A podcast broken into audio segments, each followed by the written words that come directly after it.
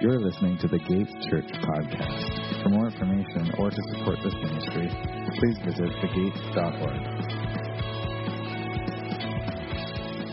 Uh, okay, so we've got Matthew chapter 27, uh, verses 37 through 54. Above his head, they put up the charge against him in writing This is Jesus, the King of the Jews. Then two criminals were crucified with him, one on the right and one on the left. Those who passed by were yelling insults at him, shaking their heads and saying, The one who would demolish the sanctuary and rebuild it in three days, save yourself.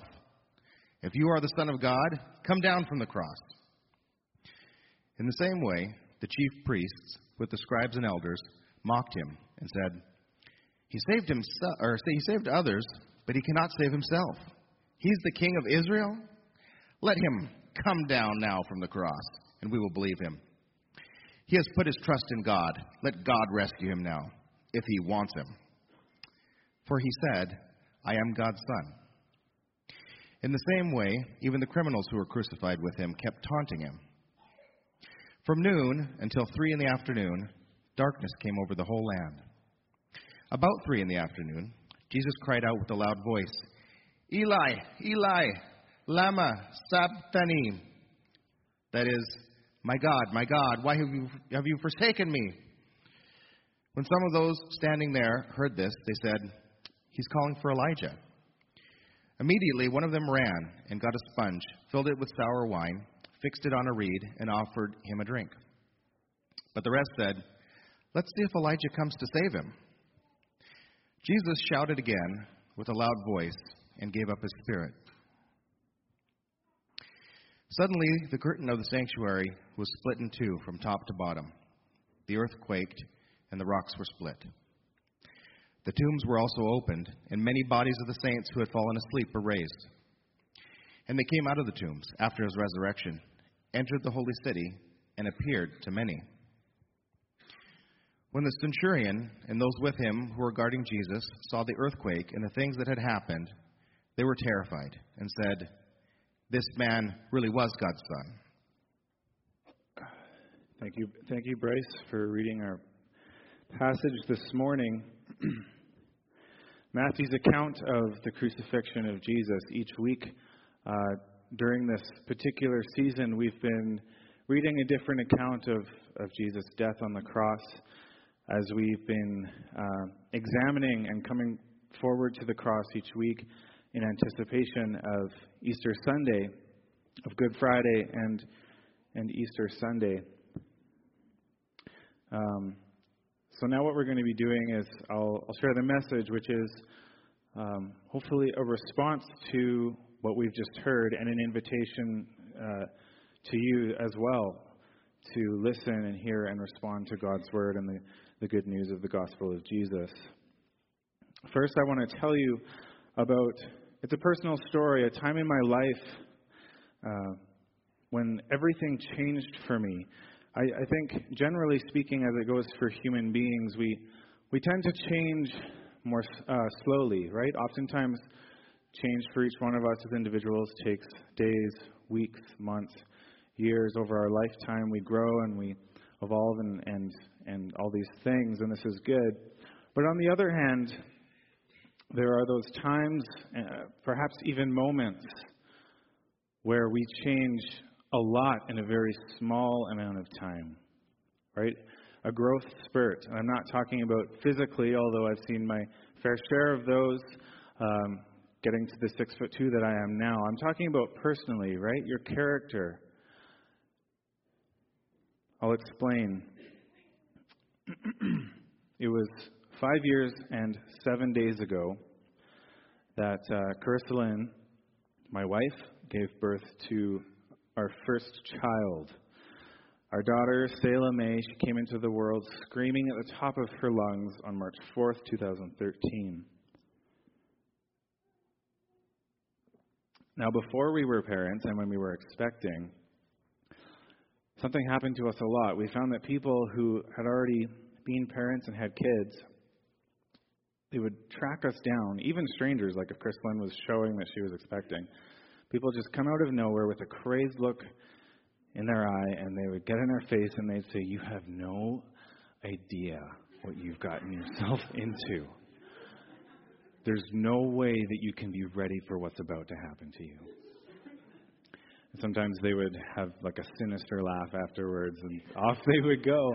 And this happened a lot. And and so I kind of I didn't get fed up with it, but I thought about it and it's like, well, of course we don't know what we're getting ourselves into. We've never done this before. We haven't been parents. So, like, it goes without saying. You don't have to keep telling us that. Here I am. I've been a parent for five years and seven days, and I find myself tracking down other people who are now expecting their first child with a crazed look in my eye and saying, You have no idea what you're, what's about to happen to you.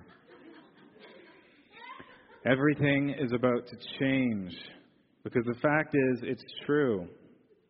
Having our first kid fundamentally rearranged and redefined everything for me, for us. It changed who I am and what I'm doing on this planet.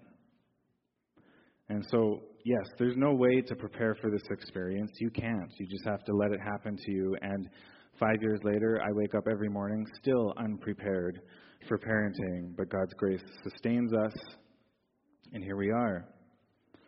Once Selah was born, everything changed for me. I, I had a new reason to get up in the morning. I'm not just talking about on the inside in my heart, but I, I literally had a new reason to get up in the morning. If I didn't, someone's life is at risk. I had a new reason to get up in the middle of the night and go back to bed for 32 minutes and then get up again and then go back to bed for 12 minutes and then get up again ad nauseum. I hadn't done this since I myself was an infant. I'd forgotten what it felt like. But suddenly I had a reason again to do that. I had a reason to address my schedule, my goals, my habits, my dreams, my agendas. The books I read, they were suddenly filled with colorful pictures and not very many words. I saw the world through a different set of lenses. And the, the point is, every day since that day, that fateful day that our first child was born and our second as well, every single day since then has been affected for me in numerous ways by the presence of this, this gift which God gave us, Selah. So I share this as a personal example, not for all of us to necessarily relate to, but more, more of as a story from my life. Perhaps because it was, I was trying to think of, of one of those times when everything, you know, changed for me, and this this was by far the most radical change that I've ever experienced, and the most um, growth and, and renovation of, of my understanding of the world that has ever happened was in this, this moment that we had our first child. Zooming out a bit and returning to the passage which Bryce read from the book of Matthew, if we consider the event of Jesus' death on the cross, Jesus of Nazareth, we can see that moment as the tipping point of history uh, for, for humanity, for mankind.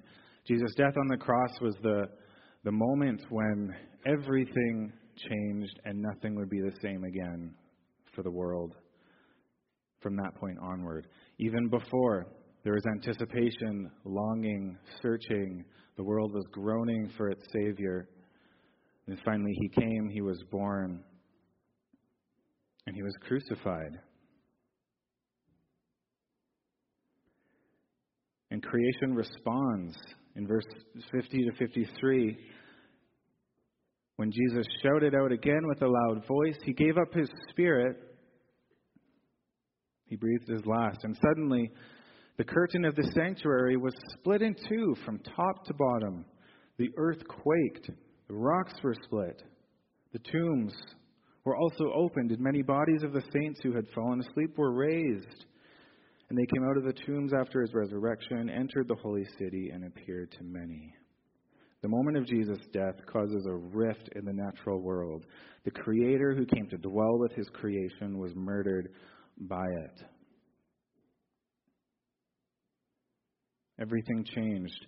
The curtain in the temple was, was ripped in half, which Pastor Greg uh, taught about last Sunday, the significance of what that means, the temple curtain being torn in two. Rocks were exploding, there was an earthquake. These are all symbolic of, of the significance of what's happening. And then we have the, the part that Matthew tells us about the dead being raised to life, which is a little strange.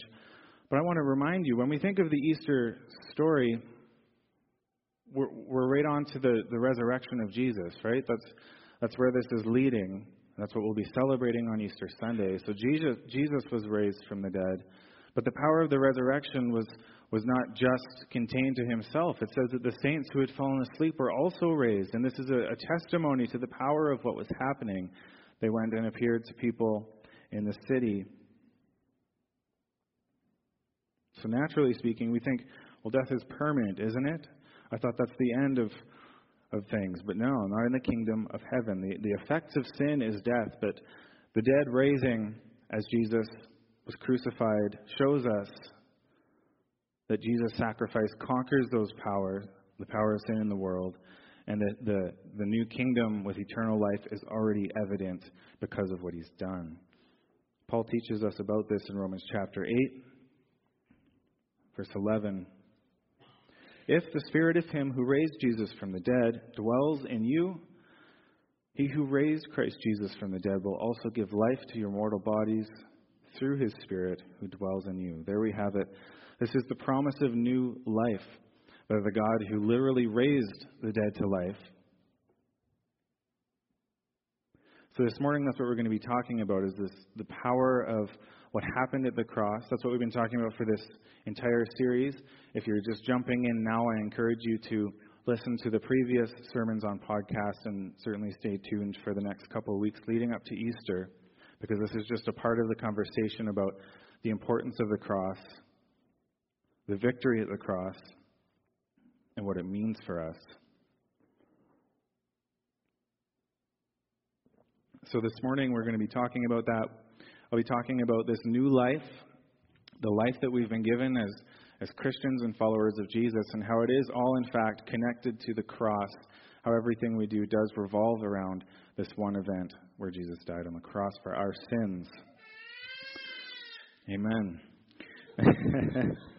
and, and further, we'll be talking about the cross, but I'll be raising the questions that it that it raises for us. I'll be asking questions about what it means for our lives to be changed by the cross? How is my life changed by the power of the cross? The cross is the power to save. How has it changed me? How has it changed us as followers of Jesus? I'll be bringing that up again and again.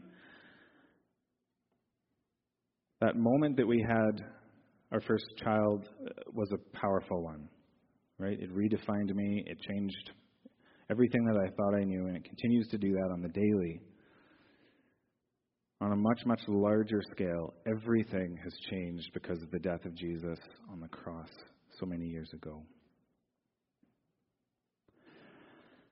So, as I shared about with, with our kids, I mean, there are things that I can identify and reach out and touch and show you that are evidence of this change that happened in my life. I don't just have to uh, convince you so that you can simply believe that I'm a parent for no real reason. I mean, everything changed. There's, the list would be it would go on and on if I started telling you about how kids have my kids have affected and changed my life.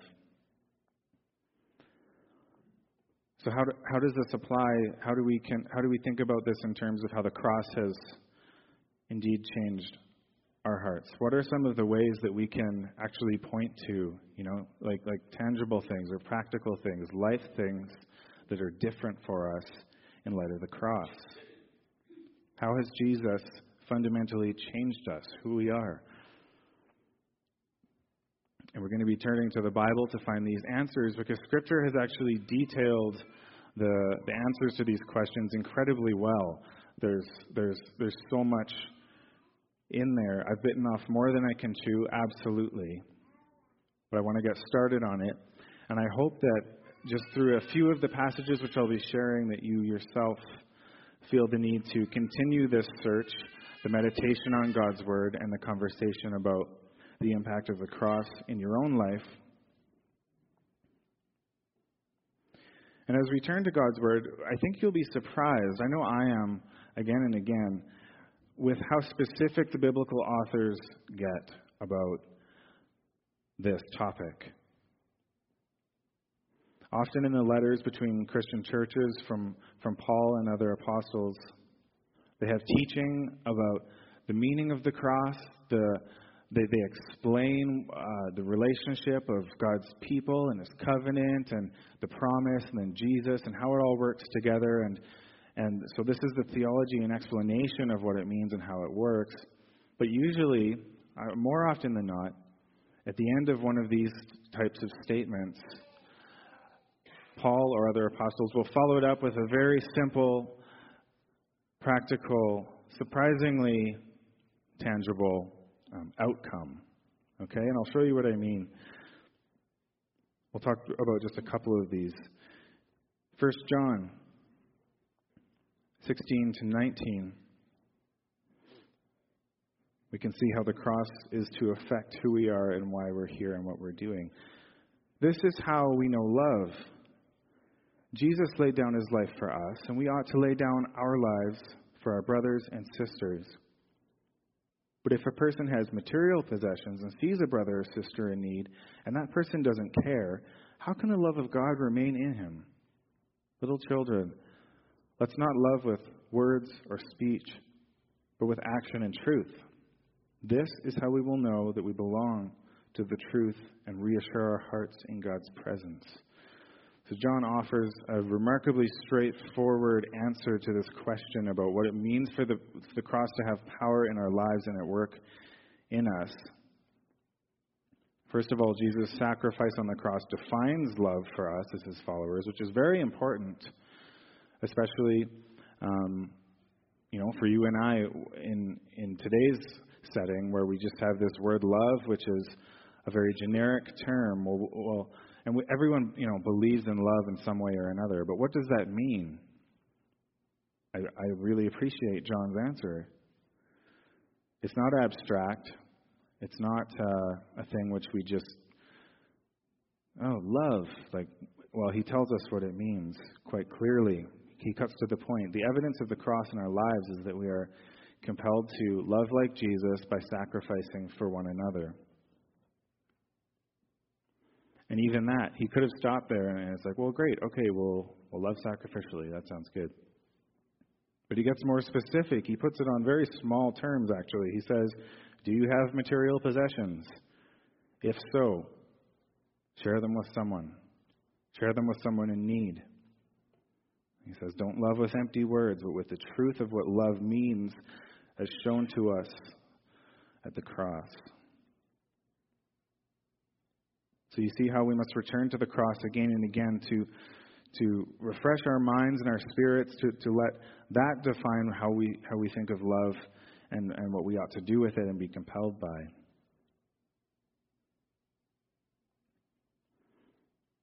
So the cross defines love for us, and, and, and we're given a very specific example of what to do with that. What other aspects of Christianity are affected by by what happened at the cross? Or what kind of behaviors are we told that we should do as Christians in light of what happened at the cross? I love what Paul teaches in 1 Thessalonians chapter 5. He tells us, You are all sons of light and sons of the day. We do not belong to the night or to the darkness. So then, we must not sleep like the rest, but we must stay awake and be serious. For those who sleep, sleep at night. Those who get drunk are drunk at night. But since we belong to the day, we must be serious and put on the armor of faith and love on our chests, put on the helmet of hope and salvation. For God did not appoint us to wrath, but to obtain salvation through our Lord Jesus Christ, who died for us, so that whether we are awake or asleep, we will live together with him.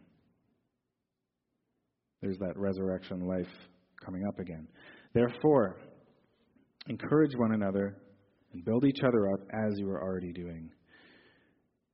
So, in the first few verses there, we have that amazing picture of being saved from darkness into light. Paul reminds us of who we are. He says, You are children of light, children of the day.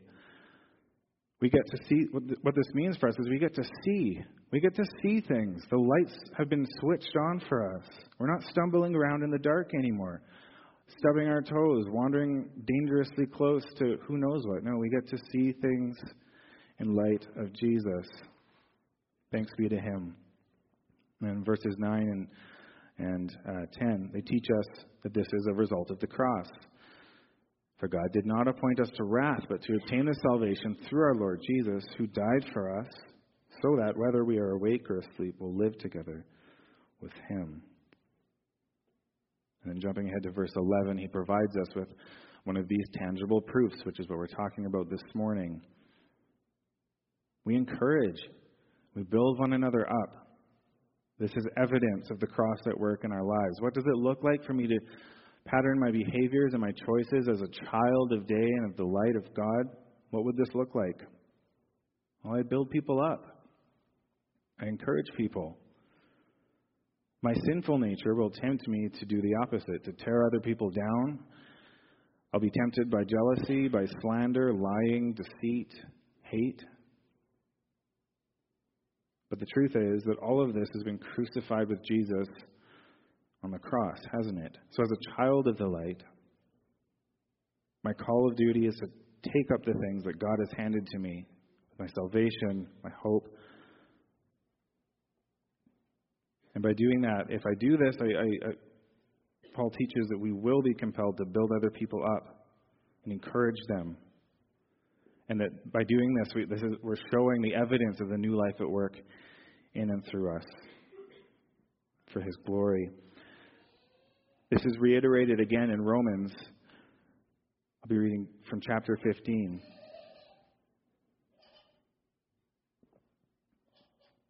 Where it says, We who are strong have an obligation to bear with the failings of the weak and not to please ourselves. Let each of us please his neighbor for his good, to build him up. For Christ did not please himself, but as it is written, The reproaches of those who reproached you fell on me, fell on Jesus. For whatever was written in former days was written for our instruction, and through that through endurance and through the encouragement of the Scriptures we may have hope.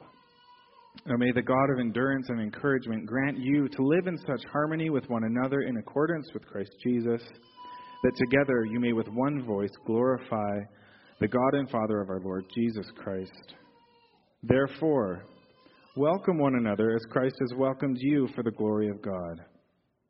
So we can see once again how, how the events of the cross is not just an event to talk about, surmise about, and, and, and theorize necessarily, but it's an event which should essentially change the way that we live and work as human beings. It changes the things that we do and why we do things.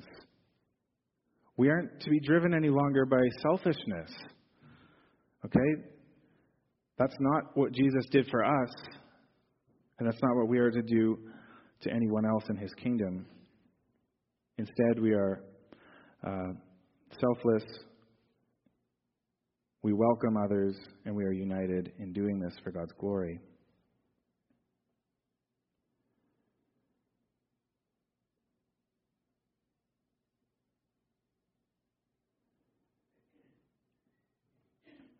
I want to read from James 1:17. Every good and perfect gift is from above, coming down from the Father of lights, with whom there is no variation of shadow or shadow due to change. I bring this verse up to address the, the obvious question where people will say, well, you know, so far what we're talking about is is treating people with love and, and good behavior, you know, as a as a human being and righteousness and so on. So can't you just do these things without Jesus? You know, can't we be good people and, and kind of leave out the God stuff and the part about the cross and all that? And that's a, a logical question to ask and thing to bring up. But to that, what I would say quite simply is that by doing that, we're, we're, we're leaving out the author of the, the statement. We're trying to plagiarize the goodness um, without giving credit where credit is due. And that's why I bring up James 1 17, because if, if we try to, you know, do good on our own and, and achieve these things and do the things which Jesus has laid out for us, but not include Him in this, we're plagiarizing things and we're not actually giving God the glory that He's due. Instead, we, we have to realize the Bible teaches us that these good things, where do they come from? They come from God, the Father of lights, who doesn't change.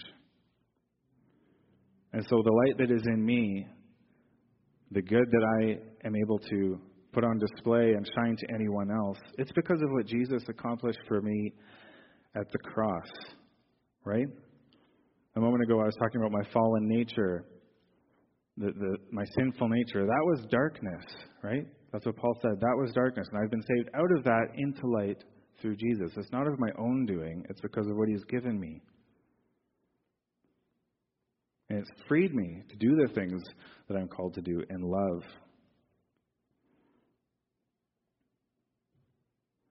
1 Peter it says, For you know that you were redeemed from your empty way of life, inherited from the fathers, not with perishable things like silver or gold, but with the precious blood of Christ, like that of a lamb without defect or blemish. He was chosen before the foundation of the world, but was revealed at the end of time for you, who through him are believers in God, who raised him from the dead and gave him glory, so that your faith and hope are in God.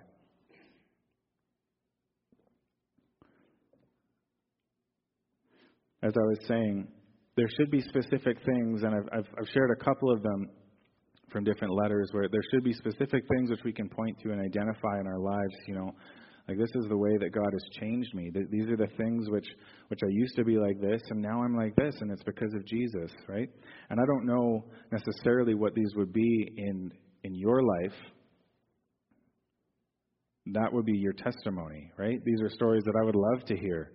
Speaking of encouraging one another, if you want to encourage me, if you want to encourage the church, share your testimonies with us. Share your testimonies with one another. Make time to do that because they're powerful stories uh, which, which testify to the cross and what it's done for you, what Jesus has done for you there. Furthermore, I don't know how the Holy Spirit might be stirring you in any of these things individually in your heart today. I don't know the specific areas that, that God would be um, speaking to you about following Him in obedience in this. But what I do know is that God is calling us back to the cross, right, as the place to find His grace and continue to be changed into the likeness of His Son for His glory. God is calling us to love in the way that is selfless and which benefits others, as we saw Jesus put on display at the cross. God is calling us to build up this community through encouragement as we are encouraged through what Jesus has given us at the cross. And certainly, God is calling us to have hope because of the faith we have in God through Jesus, which we read about in 1 Peter there.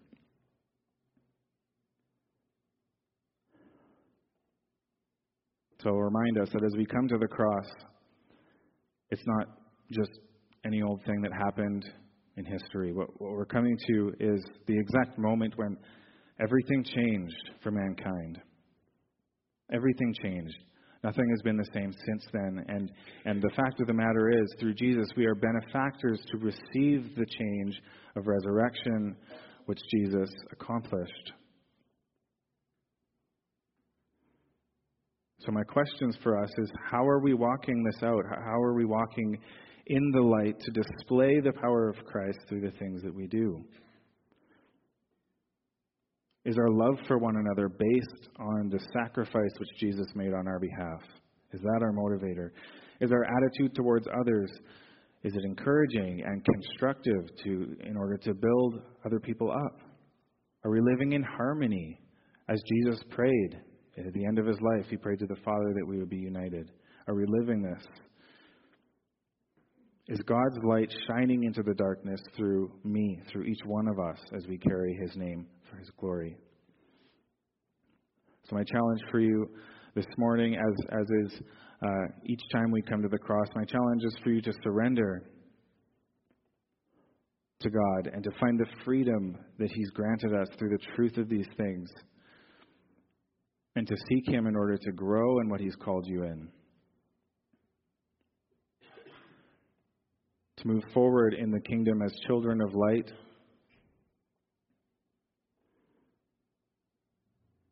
I'll summarize with a passage from Philippians chapter 2 where it says, have, your, have this mind among yourselves, which is yours in Christ Jesus, who, though he was in the form of God, did not count equality with God a thing to be grasped, but he emptied himself by taking the form of a servant, being born in the likeness of men.